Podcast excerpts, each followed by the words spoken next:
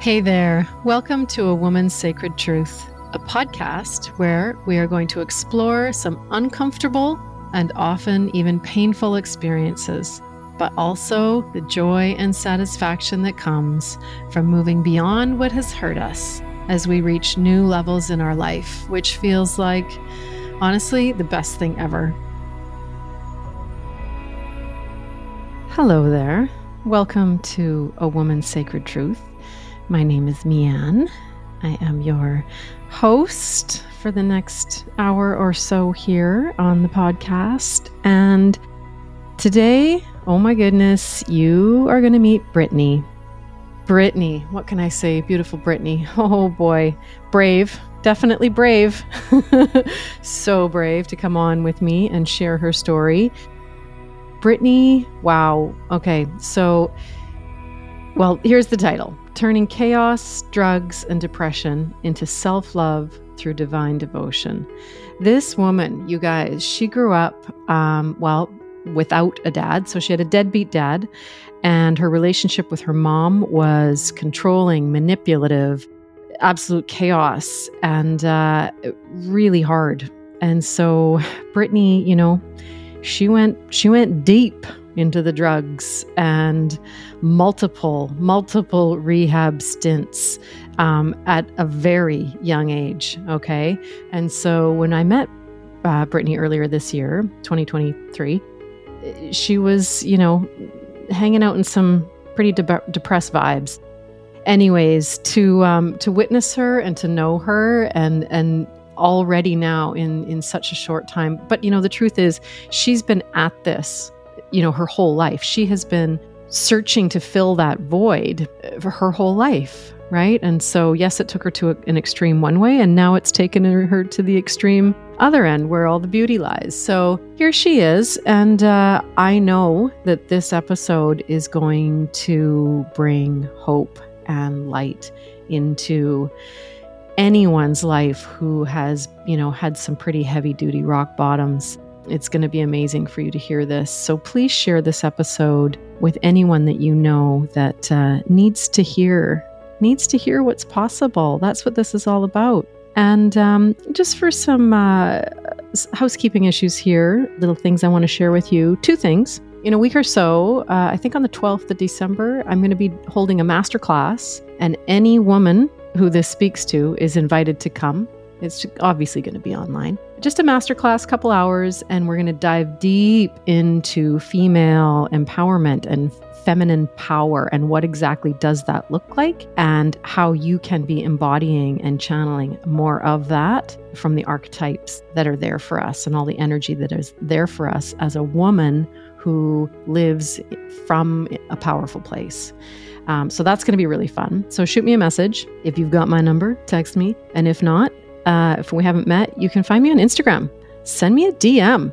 Talk to me. Tell me what's going on. Tell me if you you'd like to hang out for a few hours to become more fully empowered and how to do that and how that looks from a beautiful divine feminine kind of way. Okay? So that's going to be really fun. The other thing is starting in the new year, 2024, I'm going to be holding monthly gatherings. I'm not sure what I'm going to call it yet was thinking about the Love Club. Sounds a little too gushy, but you know, we're going to have monthly, maybe bi monthly gatherings. Okay. So for accountability and alignment.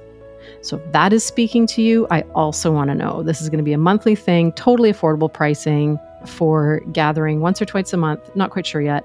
Working out the details. But if that sounds fun, and again, to keep you dialed in, to keep you refining, and to keep you in alignment and accountable for who and what you are and what you're moving towards. Okay, so that's really fun too. So, again, send me a message.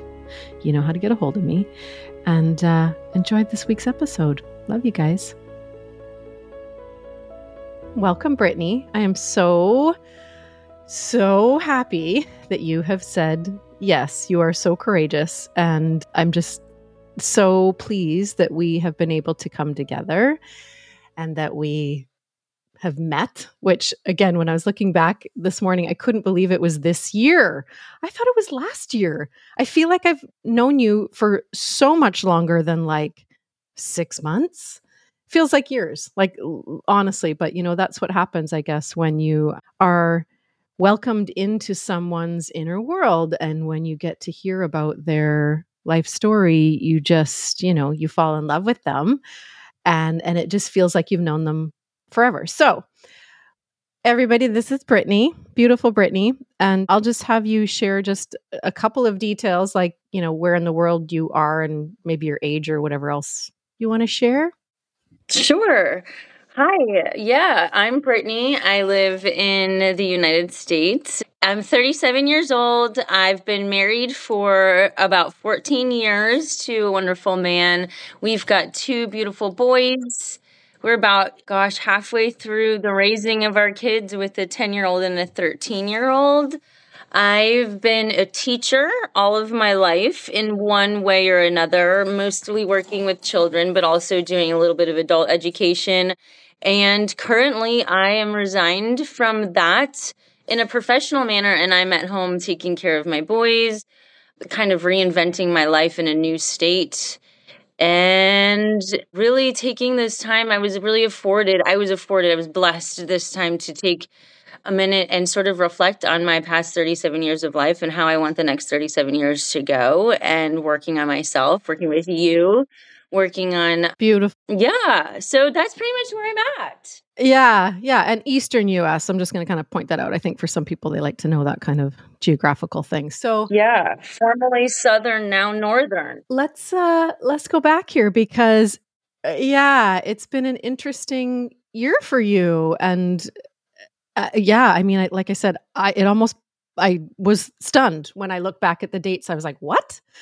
We just met in April of this year. And because I remember, I remember where you were at and and what you had been sharing with me where you had been at for a little while, right? And so where should we start? Let's start there if you want to just kind of give me a little brief snapshot of when we first met, how you were actually feeling, and then we'll go back even further, okay?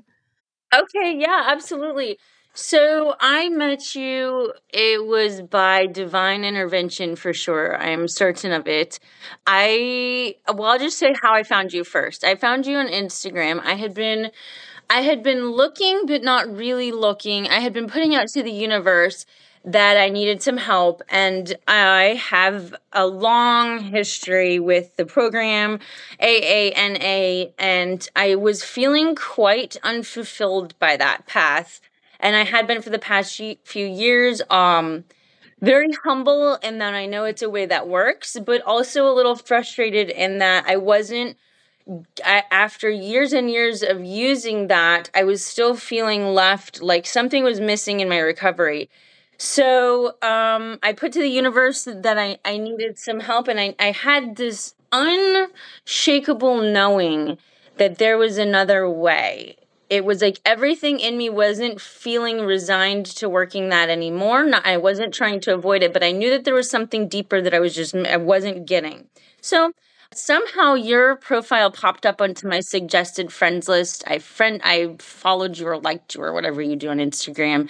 And I scrolled, I remember scrolling through your feed and going, "Oh, this is what I've been looking for. Everything you were about, I was like, yes, it was resonating with me. And I thought, well, if this was meant to be, you know, maybe I'll reach out in a few days or whatever. I was in a very, very dark place at that time. So there wasn't a lot of motivation.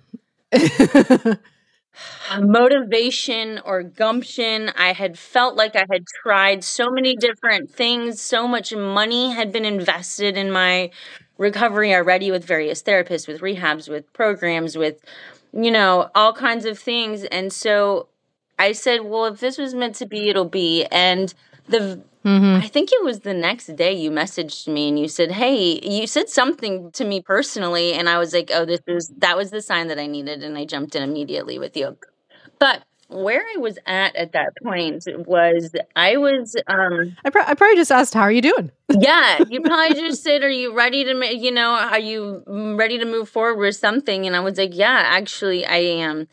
So it was by divine intervention. Everything inside of me knew that I had found the person that was going to help me. And you, from the moment that I had started working with you, it became clear that you were um, an angel, you know. Um, oh my goodness. no, and I have to ask right now, knowing what you know now from everything you just shared there, uh, what was that missing piece or what was the difference or what was that thing that you were still lacking?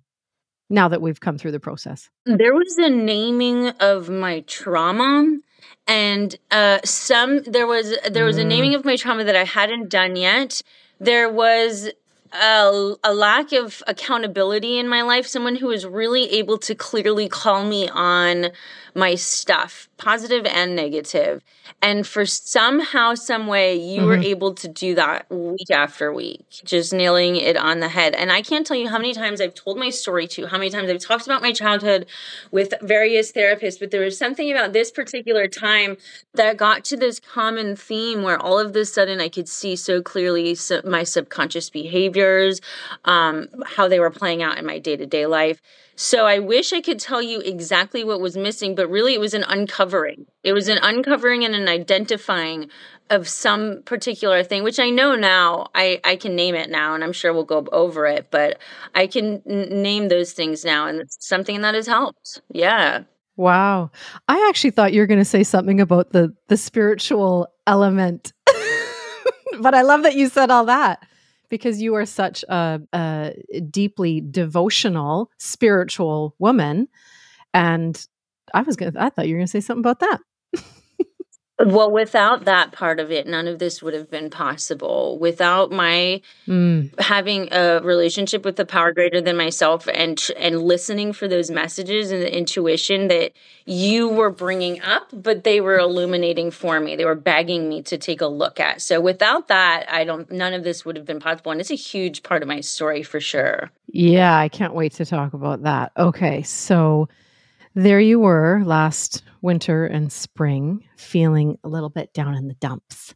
And uh, I mean, man, woman, you have just, I have to just like applaud you here at your determination dedication. I don't know like you just you you have kept trying through the years. Like before we met like yeah. you knew you just kept knowing right? Like there's more there's more. I've got to keep clearing. I've got to keep aligning. I've got to I know I can get through this and I know there's something more beautiful on the other side waiting for me.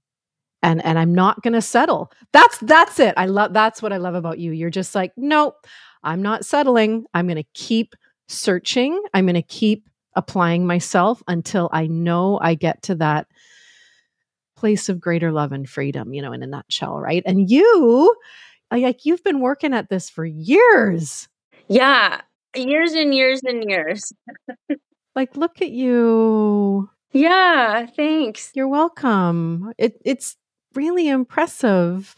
And I know that there's a part of you that didn't even want to have this, you know, conversation today because I know there's a part of you that still feels like, well, I'm not there yet, so I can't, yeah. you know, I can't talk about my story. I'm like, hell yes, you can, woman. It doesn't matter where you're at, you're on the path and you have come miles, right, from where you are. So let Oh yeah. And I'm not done yet. So this is just another step. So let's let's talk about what kind of set you up in those early days of your life to have these great struggles and challenges, right? And and mountains that were just like plunked down in front of you for you to climb very early on, right? So there you are little Brittany coming into this world and you want to share what the first the first few years of your life are like so that whoever happens to be listening can understand why this um, has been a challenge. Yeah absolutely. So i i was born into a bit of uh chaos. You know it was the mid to late 80s there yes. was big hair and loud music and lots of cocaine and it was a very you know, it was a relatively glamorous, fast and easy time. And my that was yeah the 80s yeah that was my parents they were two you know relatively beautiful humans my mom was like a bartender on the beach and, and my yeah. father was a beach bum surfer drug dealer i think Um, it was a a fast and furious romance that led to me, and um, I think that I, you know, I, I was born out of love. I will tell you that my parents did have a moment of love, Yeah. but I was born into trauma. Um, my mom had some some core wounds of n- not feeling like she was enough, and also not having a an unconditional source of love. So of course, for her, a baby was um, temporarily going to fill a lot of those things for her. So she did love me right from the get go, and then Mm. my dad.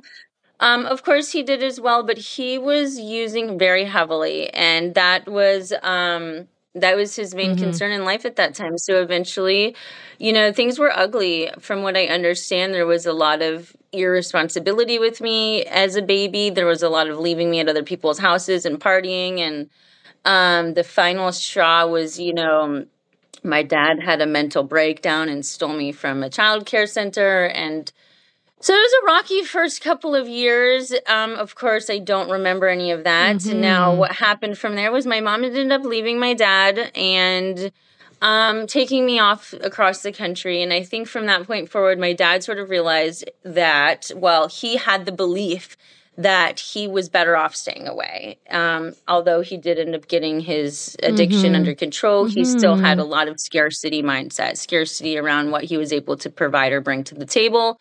Um, I can see that with clarity now. Of course, when you're growing up, you're just growing up without a dad, right. right? Right. So in essence, yeah. So I think you said it was around two that he, yeah. So in essentially, you were raised by your mom, and your dad was completely, yeah, absent. Dad wasn't around. I don't, yep, don't remember. I mostly want to talk about your mom because that was your, you know, she was your sole source of parental right for your whole growing up. Yep. and and just to point out here because i do want to i want to really ho- hone in on this mother wound of yours because with your dad it was you know it's pretty pretty straightforward he hmm essentially became you know the what they call the the deadbeat dad just gone and absent and not really participating whatsoever and so in in a nutshell what happens there is and what happened for you was it made you feel just on your dad's side there um unworthy right? So you know he's not showing up he's not there and uh it's like wow i guess i don't deserve you know to have his presence to have his care and therefore i'm just not worthy of it because he's long gone. So that was kind of i just want to touch in like i said to that element there with your dad's side right just literally not showing up so Absolutely. let's talk about yeah your experience with your mom Okay, yeah. So my mom, I grew up in what would be considered a pretty typical middle class family, but behind the facade, that you know we were peppered with narcissism, manipulation, addiction. Um, you know, uh, uh, let's just say uh, dogma, tons of religious dogma. We were very Catholic, which I'm very grateful for, but at the same time, it left me with a tremendous sense of guilt. It was often used as a sort of fear tactic in my household. And um, my mom wasn't really as stable stable in her um, ability to take care of me. So I say that because we ended up living with my grandmother most of my life, um, and my mom had to work really hard to make ends meet yeah um, which meant that she was she was not around a lot. She she worked um, very long hours. I don't remember what she did when I was young, but eventually getting into real estate. Um, worked very long hours in real estate. She worked, um, uh, and I spent a lot of time alone. And that is something that I remember being a common theme for me is just how feeling how alone I really was as a child. And even when I wasn't alone, I felt alone because I was typically in the care of someone else who had their own children, or I was with cousins who had siblings, right? So, right from the get go, I felt like I, I never really was uh, unconditionally loved by anyone, to be honest with you. I never really felt super close to anybody. I remember feeling slightly jealous of my cousins having their siblinghood. Mm. You know, because mm. when you're growing up together and you're playing or whatever, something happens, they always had each other's back. I was always kind of the one left with. There's family. Yeah, without anyone sticking up for me or without anyone really looking out for me or paving the way or teaching me anything right? Um yeah. so it was a common theme and that that carried throughout my relationships into like school. Uh we moved several times which meant that i didn't feel like i had any long-term friendships. You know i never really had that that person i had known since i was born that knew me. And um to make matters and that became a big focus of my childhood was just feeling like i never really was connecting or connected to anyone and i think that comes into the the branch of like yeah and not feeling like i'm enough. I'm not i don't fit in i don't really belong i'm not enough. Um and to exacerbate that you know growing up with my grandmother in her household she was wonderful. She was like a saint. She was really a really loving human but she was also sickly um, and it was my responsibility a lot to come home at, right from school and take care of her. So it was often used as a tactic to keep me at the house. So I wasn't really, I you know, I wasn't really allowed to bond with my friends or go have that time with people that I I so desperately desired to just. You were put to work. Have, yeah. Yeah, and I loved my grandma at the time. I didn't I didn't know, but I was just so desperate to feel like someone loved me and I fit in. Yeah. And when your mom was there and and parenting and looking out for you and and running the show and all that because you know essentially she is a, a, single parent right so yeah she became quite controlling right and and you talked a lot about the chaos right so when it was just you and your mom and she's doing her thing like with you as a mom and a parent and etc um, there's a lot of chaos. She's um, explosive and controlling yeah. and unpredictable. That's pretty uh, pretty scary. Yeah. Right. So unpredictable, manipulative. Yeah, slightly manipulative, uh, controlling. Yeah, I'm loving, but in a in a way that's not really safe. Like love bombing, you know, love with expectations. I learned from a very young age how to people please because I knew that if she was kept happy, whether it was a logical um, yeah. way of being or not, that uh, my life would be somewhat peaceful. So um, Right. Yeah. Um, so she was a roller coaster of roller coaster. yes. And I was a really, really good kid response. I Yeah. She was up, down, left, right. Mm-hmm. Mm-hmm. And I was really well behaved. I was really afraid to get in trouble. Yeah. Well, you had to be, right? So walking on eggshells, that's always that's the key right there when it comes to fear. Like if you because your mom was it was almost like, hmm, not a ticking time bomb, but you just never knew, right? You just never knew if she was up, down, left, or right.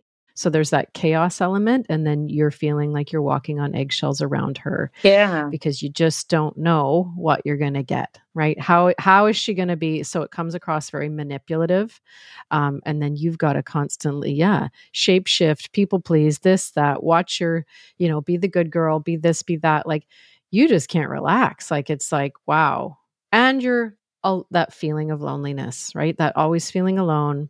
And then when she is there, it's like, oh boy, what am I going to get? Right?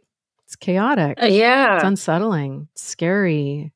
It's a lot of things. And it takes its toll. Yeah, it was. And it was and it was illogical. You know, a lot of it was based on the whim of every little feeling that she had. Right. Um, very little discipline with in that regard. And I think eventually I figured that out and I rebelled pretty hardcore against against the whole facade. So Well, yeah.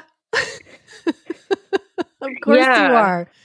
Of course you are. It, it, it's classic, right? Kids when they hit like you know roughly 13 it's like maybe 14 sometimes a little bit older but if the first 12 years aren't decent enough they're going to rebel. And uh I, I, like like what you said there it was um you just didn't know with her right? Like it was so shaky. And so there you are you hit your teen years and yeah you're off to the races Yeah, I was. You want to share how some of those teen years went down for you? Yeah, the more that I rebelled, the more that she resisted in, in trying to, you know, sh- her forms of punishment were grounding. I pretty much, I think I spent the majority of my high school years just grounded, constantly in trouble, constantly punished for every Mm. little mistake, which I don't. I don't disagree that there's consequences to mistakes, but they were rarely ever natural consequences. In fact, in that regard, she liked to fix a lot of things. Oh, you you know you got caught skipping school well let's just make that right but you're grounded for a week you know so it was rarely ever letting me take the natural consequences it was always um her consequences so i also think th- that i learned at that time that mistakes were to be punished and that every single mistake is a reason to feel really really poorly about yourself Hmm. Hmm. Interesting. So her parenting style through those tumultuous teen years became even more like oppressive for you or yeah oh incredibly and rather than trying to understand like why are you acting out so wildly Absolutely. Yeah. Nobody really ever sat down and talked to me about what was going on or how I was feeling or how I could actually interact with the world in a more graceful way. It was always just punishment. And she, like I had mentioned, she was a very busy single mom. She worked a lot. So that was her um, default is just you're grounded, you're at home. And that was very frustrating for a young person who's trying to figure out who they are and how they can operate in the world and um i know i kind of lost my train of thought with that but my teen years i ended up rebelling hardcore. Um i ended up searching for love and acceptance in all of the wrong places including you know boys drugs partying alcohol the whole nine yards um skipping school getting in all kinds of trouble she's also teaching you with all of that because that was a that was like part of her style. I mean i don't even know what to call it. Uh, the way she treated you was punitive right? So love becomes punishment yeah. and and intense and fearful and controlling. That was the kind of love because it's all love right? It's all love but her form of loving you as a single mom was yeah punitive harsh um chaotic scary shaky and and it was intense. It was pretty intense. And so that's what you're taking in as oh okay i don't deserve a gentle nurturing you know steady safe caring kind of love. That's not the kind of love i get. So most of the time i'm alone. I feel very alone alone alone. That's a big part of your hmm you know wounding right?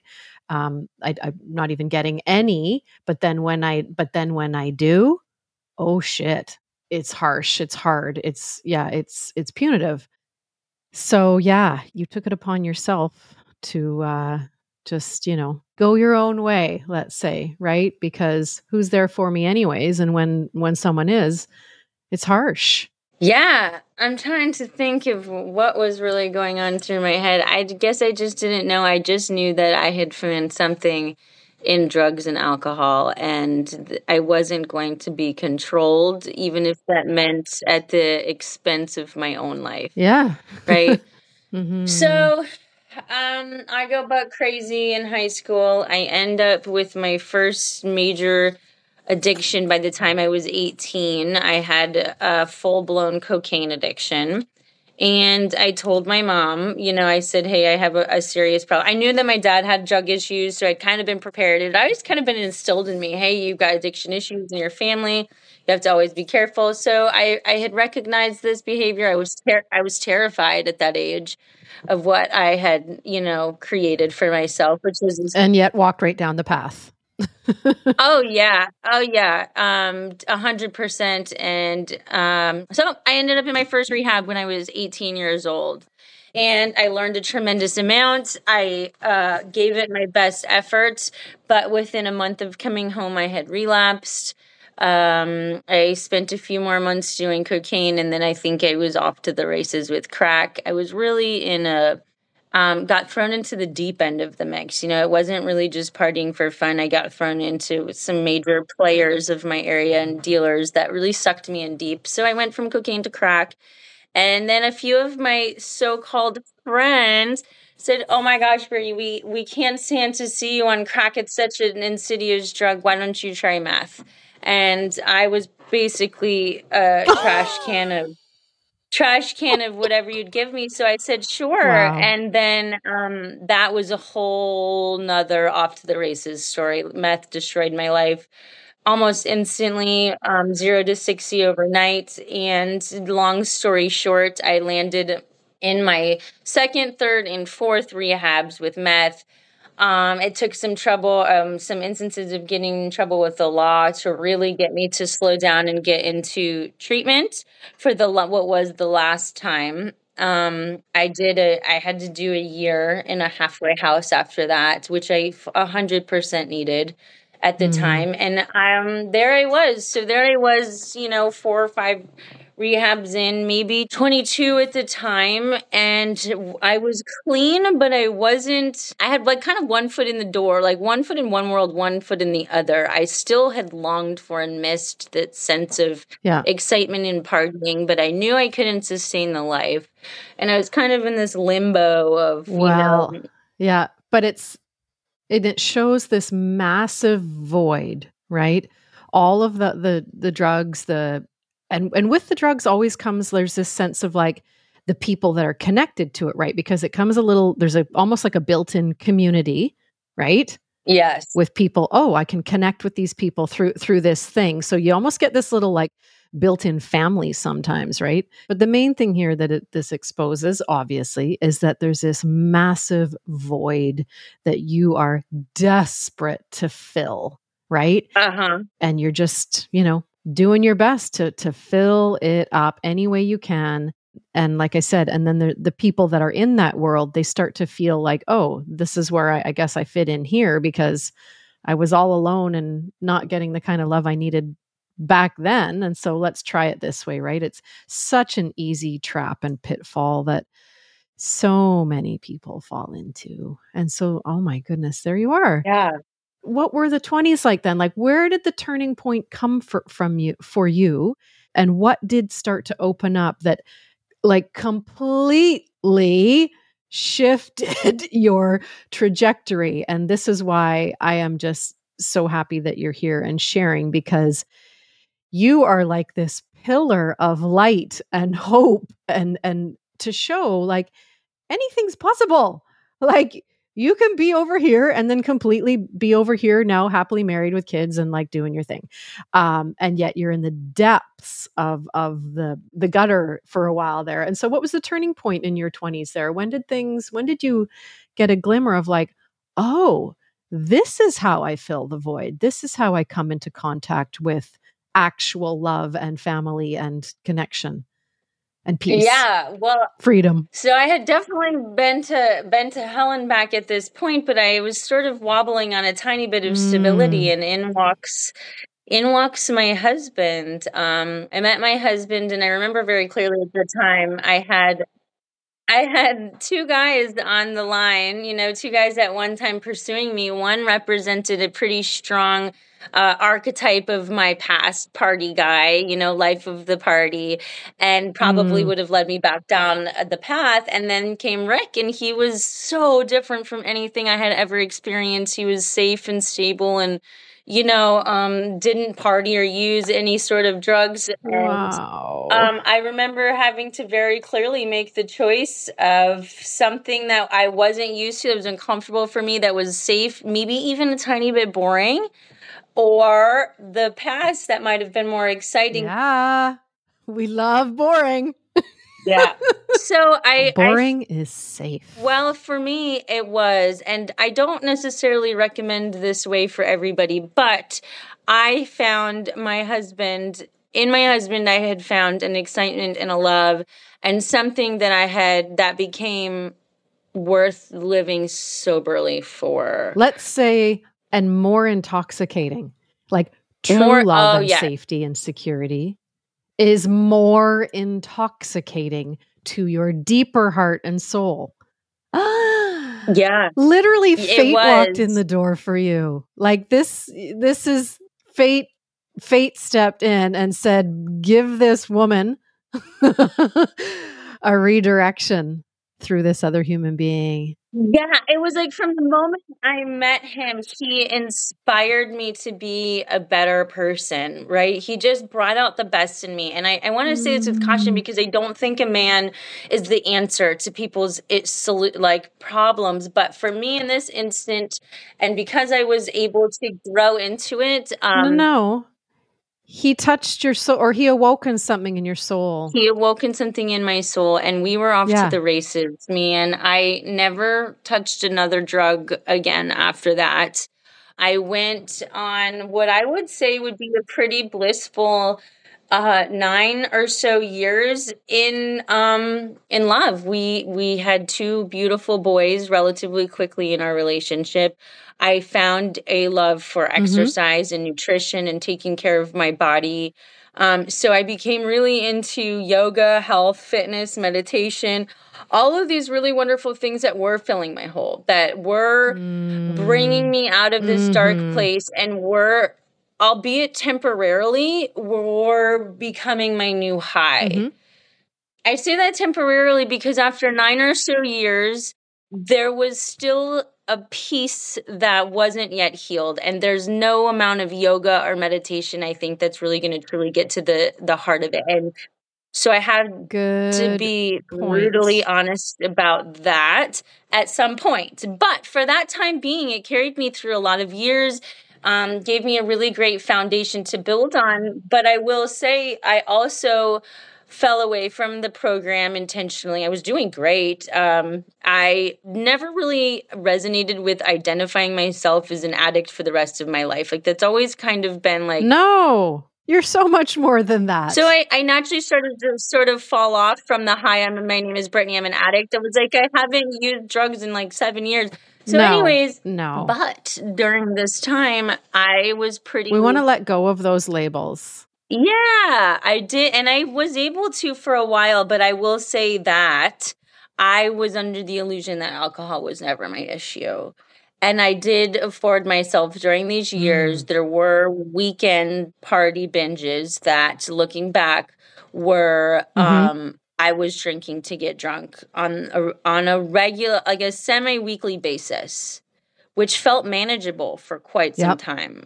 I I I could have probably managed that for a while. However, I eventually plateaued. I got as far as I could go, partying on the weekends Right. and drinking because it, it it's like a blessing blocker. You can only get so far when you're living in that manner. And of course, I love it. knowing my true my true purpose and, and true way of being in life, I was only going to ever get so far using substances anyway. So that all came to a head Yep. during t- 2020. 2020 happens, and all of a sudden, COVID hits, and I'm a brand new school teacher. It was a new teaching position for me. I was reinventing the wheel with having to teach online and also having my kids in school. It was tumultuous. But what was really happening behind the scenes was I started to drink more regularly. I remember it was like as teachers would meet online on Zoom, it would be like, Well, it's socially acceptable. Mm, yeah, we would meet on Zoom and we'd be like, Margarita Monday, let's discuss how our week's gonna, know, how we're gonna survive this week. Then it turned into Wine Stop Wednesday. it. Then it turned into yeah, Thirsty Thursday. And before I knew it, there were no Zoom meetings. I was just drinking every evening to take the edge off and relax. And I remember very clearly looking at my husband going, I don't know what's going on with me. Well, they were very stressful times, very stressful times. they they were stressful and I also think Well, and it what it's showing though, when you go through any sort sort of stressful situation, um, any sort of stressful situation, is whatever unhealed parts of you they're going to rear their head when there's stress in your life. And so those unhealed parts were being exposed, right? That's what happens when you go through something stressful or a crisis.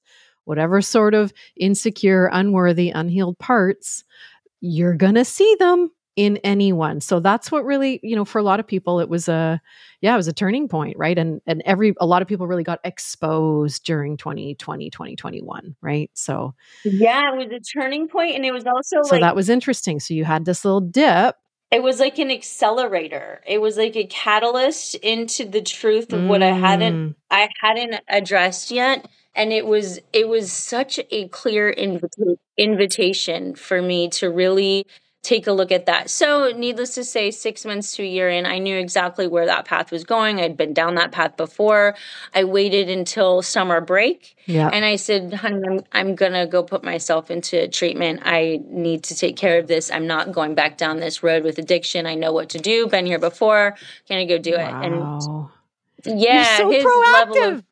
oh, woman. Oh, well, I mean, if there's one thing I will say to people, it's never stop trying. Okay. So I, I was going to tr- give it a try. And it was beautiful. It was wonderful. But within a month, I was drinking again. Um, now that was let's go fast forward to the next school year. By christmas of that school year i knew that if i didn't do something drastic it was going to start to affect my day-to-day life. Worse right? A worse worse. Or um, i was going to crash hardcore. So i resigned from teaching. Yeah. I went to treatment for the second time. And um, I thought for sure this was it. I delved in. Girl, when I tell you I delved in, I, the therapist there said that I completed her entire month's worth of work in one week. Like I couldn't, you couldn't give me enough. I was like, what is going on? I want to get to the bottom of this. Mm. Let's talk about it.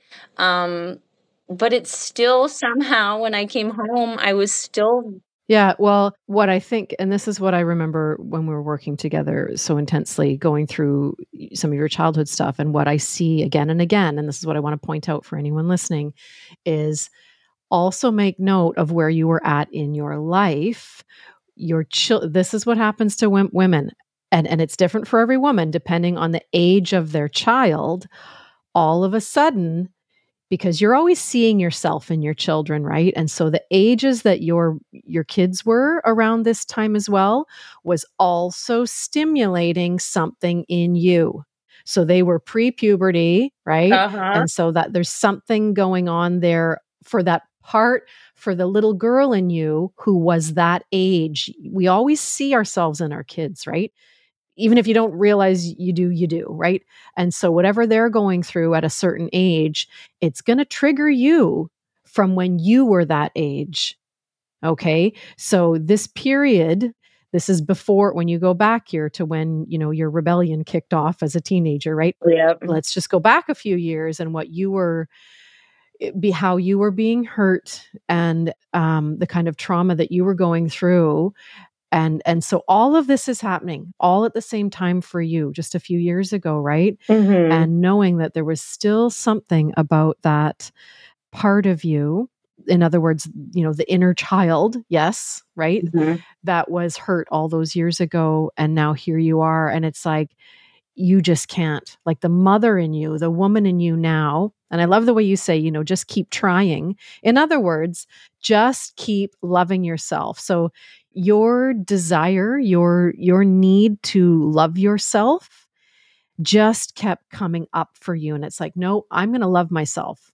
I'm going to love myself and that's the trying piece. It's so you're not even trying. You are loving yourself. That's what it is. No i'm going to love myself. I'm going to do something to show that i love myself and i can put myself first. But all of this is being um, driven at such a deep level by the energy that you're feeling in your kids but then it of course it's just mirroring back no that little girl in me who was 8 9 10 11 12 right? Mm, yeah. she needs something. She fucking needs something and i'm going to give it to her right now. And that's what you ah, I just like oh i just want to like do a little happy dance and cry and everything because that pull for you was so beautiful and strong and and you and you did it. And so yeah so then we came to well let's talk about that winter just right before we or spring spring and winter just before we met where i think you kind of hit a bit of a, a bottom right? Some sort of depression and right I did, yeah. So I had been. And you've been doing the rehab and you've been going and you've been doing treatment and yet here you fucking are. Uh. I had spent thousands of my family's dollars on treatments again and mm. therapists and um, trying to call six women a day. And it was just, not only was it not working, but at the end of the day, I was feeling, I was slipping deeper into this sense of depression, this sense of, what is the point of being on this planet if I'm gonna if it's gonna be like this? Um what it what does it i honestly i remember explaining to you when i met you that i wake up every single day going yeah not another day on this planet as a human being. It was like I had this understanding that I wasn't this experience, right. but the fact that I kept having to wake up to it every day was it was right it, it, was so sad how sad it was, right? And so I had become depressed, um, probably clinically, chemically, which is, of course, exacerbated by the alcohol. And then I had become, I had started to disassociate from life. Um, I had started to feel like I was here, but I wasn't here. The world was happening around me, but I really wasn't um, connected to it in any way, shape, or form. Like I was watching a movie that was going on completely empathetic. Um, and then, therefore, you yeah. would have to put a mask on, right? And this is what, yeah. Uh, so you would then have to put a mask on to step into your day to be this, to be that, the wife, the mom, the blah, blah, blah, right? Oh my gosh. Yeah. I can feel the exhaustion just thinking about that. It was exhausting, just trying to pretend like I was okay yeah. everywhere I went. Meanwhile, I couldn't make it through. Now, I was never a hard drinker. I was never a raging alcoholic, but I couldn't make it through a day without one or two drinks at the very least, which was plenty enough to knock me off my center, to knock my whole vibration off, to knock, you know, throw me into the tailspins of depression. Um, so I couldn't make it through a day without drinking. And one day I I just uh, uh, let me back up for just a second. Around the time that I started drinking heavily was also the time that I started having some spiritual teachers come into my life. Um, some spiritual practices that I started to take up that um, were holding brevity. So whilst my spiritual life was starting to take off, my my material life was completely falling apart. So there came a time where I said, if I can't make it through the day without drinking, and God is supposed to be the one who's supposed to be getting me through this whole life experience, then I'm just going to collapse into my bed and I'm not going to do anything but pray. I'm going to pray. I'm going to read my books on spirituality. I'm going to watch my documentaries. I'm going to listen to spiritual. I'm not going to move. I'm not going to do anything. Literally, I laid in bed and like did nothing but breathe because I couldn't make it through the day. So I'm just going to focus on God and I'm going to ask for Him. I'm going to ask for Him to please remove the seeds of the weeds of my garden. If you want me, God, if you want me present in this life, if you want to use me for your ability, then you have to help me. You have to take me as I am, which is broken, which is um, confused, and I need you to help me. And I need you to take this from me. I don't just want you, I don't want to just put my big girl pants on. I need some miracles. I need a miracle. And I laid in bed for about a week, doing nothing but reading my books, praying. You surrendered, woman. You surrendered to to your state. I completely surrendered. Yeah. I slept, I cried, I prayed. Instead of trying trying to put on a mask or do this or fake it or this or that, it's like, no. I'm going to surrender yeah. into it. I'm going to give it up. I surrendered into that bed and when I woke the pain of it all. Yeah. Like, yeah. Wow. I and so I collapsed into that bed. I stayed in it for about a week and when I got up, it was like a rebirth. Um I haven't had the desire to drink since then from a very humble and non overly confident place. Um, desire's been completely eradicated. Mm. And not only that, but I was shown um, in more eternal, everlasting, and blissful intoxication, which is love of God. I was gifted that grace and mercy. And now um, that has replaced, that has become so much more powerful than whatever I was getting from alcohol Right. Um, yeah. So here I am seven months later. Your devotional practice, right? This is really important. Yeah. Um, this is such a, a, pivotal and important piece for you that holds you is this devotional practice right? Do you want to share just a touch about that? Oh yeah, without it, I mean honestly, it literally, literally is the current that flows through the common thread throughout my entire tapestry mm. of my story. Um, it's the golden, the mm-hmm. golden thread. So that was only about a week before I met you. That was like not. I wasn't. I wasn't clean for I very long that. when I met you. I, it couldn't have been more than a week or two. I was very freshly because I remember seeing on your your page really? like yeah you should have uh, you know you shouldn't be drinking when we talk and I was like oh I barely make that cutoff but so I mean almost instantly God brought you into my life to start start all right you've surrendered wow. now let's unpack that suitcase sister and see what's really inside let's unpack this you know just now it now what you shared at the beginning when I said I was surprised you said that now I get it because this is the thing, right? When someone, when you open yourself and you invite someone in to see and hear and also help to make sense and put all the little pieces together, and they just kind of go click, and you're like, yeah, that was my experience. That's why I felt that way.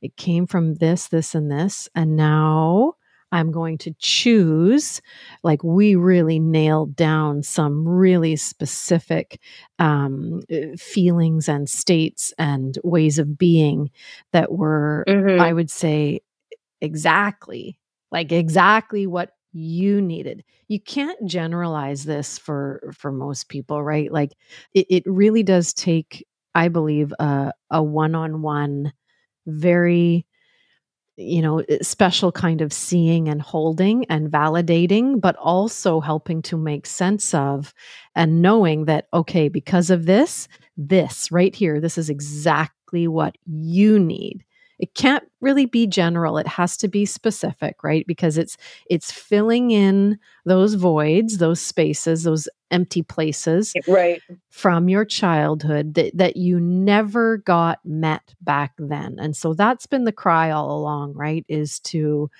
give and solve some of those places that still were crying out from way back when, right? So that's what that's the beauty of getting this kind of like laser love one-on-one you know with someone who can see it and feel it and and kind of like bring those little pieces together so you can feel whole again. This is the goal here. It's wholeness so that the freedom and the love can flow and it's it's really the single best thing I did was align myself with someone who happened to be you, someone who is doing what I already wanted to do. And it's like once you do that, mm-hmm. the current flows, mm. the vibration goes to where your attention is. And once I started working with you, it was like all of this sudden, it wasn't just you. It was like all of a sudden these veils started to become lifted, right? Mm. Um, my perception started to change and everything started to shift. I was allowed to see things that I wasn't able to see before.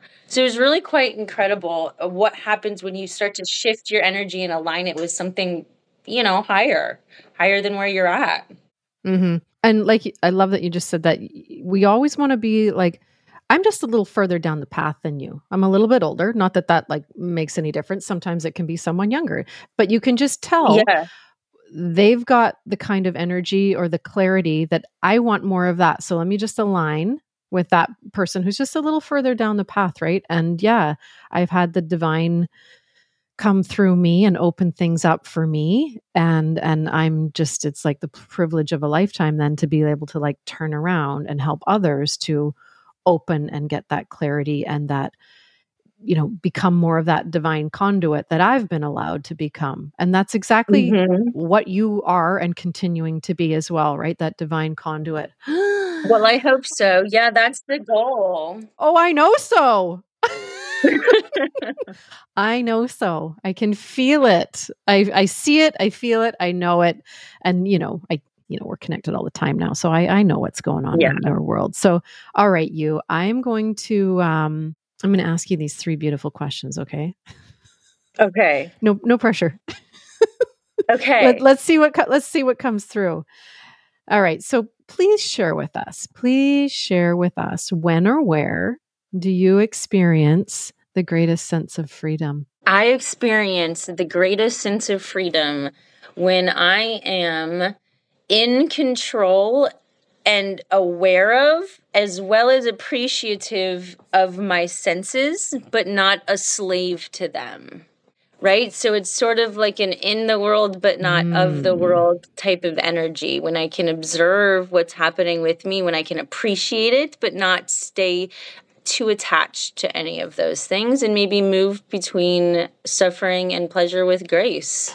Mm, that's very I love that for you because of the depths of addiction and and and how young you were when you went through all those things. Mm. So I know exactly what you're saying there and how important that is that there's only one thing that I would say that I I would encourage you to change that one word of control to just being in charge of. Mm being in you're in charge now okay. because it's the drugs that are controlling you. Like control is the greatest mm-hmm. illusion right? No one's in control no human right? Mm-hmm. so but you're in charge now. The drugs aren't controlling you. You're not a slave to them and whatever right? On all the you know ways that it takes you. You're in charge now yeah your yeah. Hold and of my senses right yeah. right you're not going to fall prey to yeah. And that gives you the freedom. Absolutely. It gives me the freedom to operate within this world. Yeah. Yes. Yes. Yes. Yes. That message is really important. Okay. How or with whom do you feel the fullest sense of love? Uh, that is without a doubt for me. That is God, um, Allah, Krishna, Buddha, mm. the way, the flow, the mm. harmony, nature, whatever the universe, whatever you want to call it. When I'm in alignment with that, when I'm in that state of consciousness, keeping that on my mind and operating from a place of greater awareness, that is when I feel my fullest sense of love. Mm. Which you know, I gotta drop this in here because you just came back from India. How full? did. How full did you feel on your devotional journey out there? Oh, explosively full, overflowingly. You must have just been exploding with fullness. yes, I really was. If you ever get the chance to go on a pilgrimage, I highly recommend. Yes, yes, yes. Oh, beautiful. Okay. Ah, one day, one day. And in the infinity of life where you are, what do you know for sure, Brittany? What is your sacred truth? I am not this body. I am not this mind, but I am something divine. I'm eternal spirit soul here having a human experience. And that is my sacred truth. You're amazing. You are just truly amazing. You've you've literally, you know, been given a Mount Everest of a life, right? To to mm. scale. And you've just like do do do do do. We are scaling Mount Everest in this life because I am a divine creature. That's right, and I'm not. I'm not alone. Never have been. And not only materially, you know, there's always been people, but there's also the gods. Yeah. Well, you know what? That is just the perfect way to end this. That coming from feeling so alone to to li- look at like I I know you can't you guys can't see her face right now, but it's like just total contentment.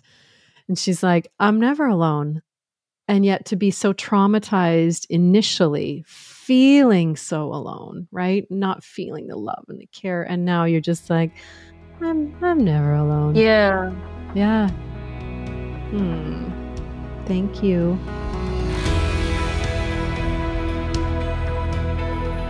Ah, can you believe this woman? Isn't she something? Oh my goodness, we are absolutely going to have to do a part two. Just so much information. This is going to be the kind of episode that you need to listen to this again because we dropped so much good stuff here. Ah, and if you've got any questions or comments or thoughts or anything like this, please drop it in the comments. Or again, you know, connect connect with me on Instagram. You can send me a DM share this episode, and don't forget to click the follow button, yes, and leave me a little rating. Uh, you know, and here's the most beautiful thing, which didn't come up, but I got to share it. She now cr- present day, in this moment, has a really good relationship with her mother and her father. The growth that they have all undergone in the last, you know, few years, decades is astounding. So isn't that amazing? Like isn't that just absolutely amazing? She literally just came from a visit with her mom and saw her dad a couple weeks ago. Like it, there's just, you know, you guys love wins. Like I know it's so cliche and cheesy, but it's the fucking best. And love wins. And if there's anything that you take from Brittany, it's her devotion to love and to getting herself connected to it and staying there. It's just, just so beautiful. Thank you for being here. I love you guys.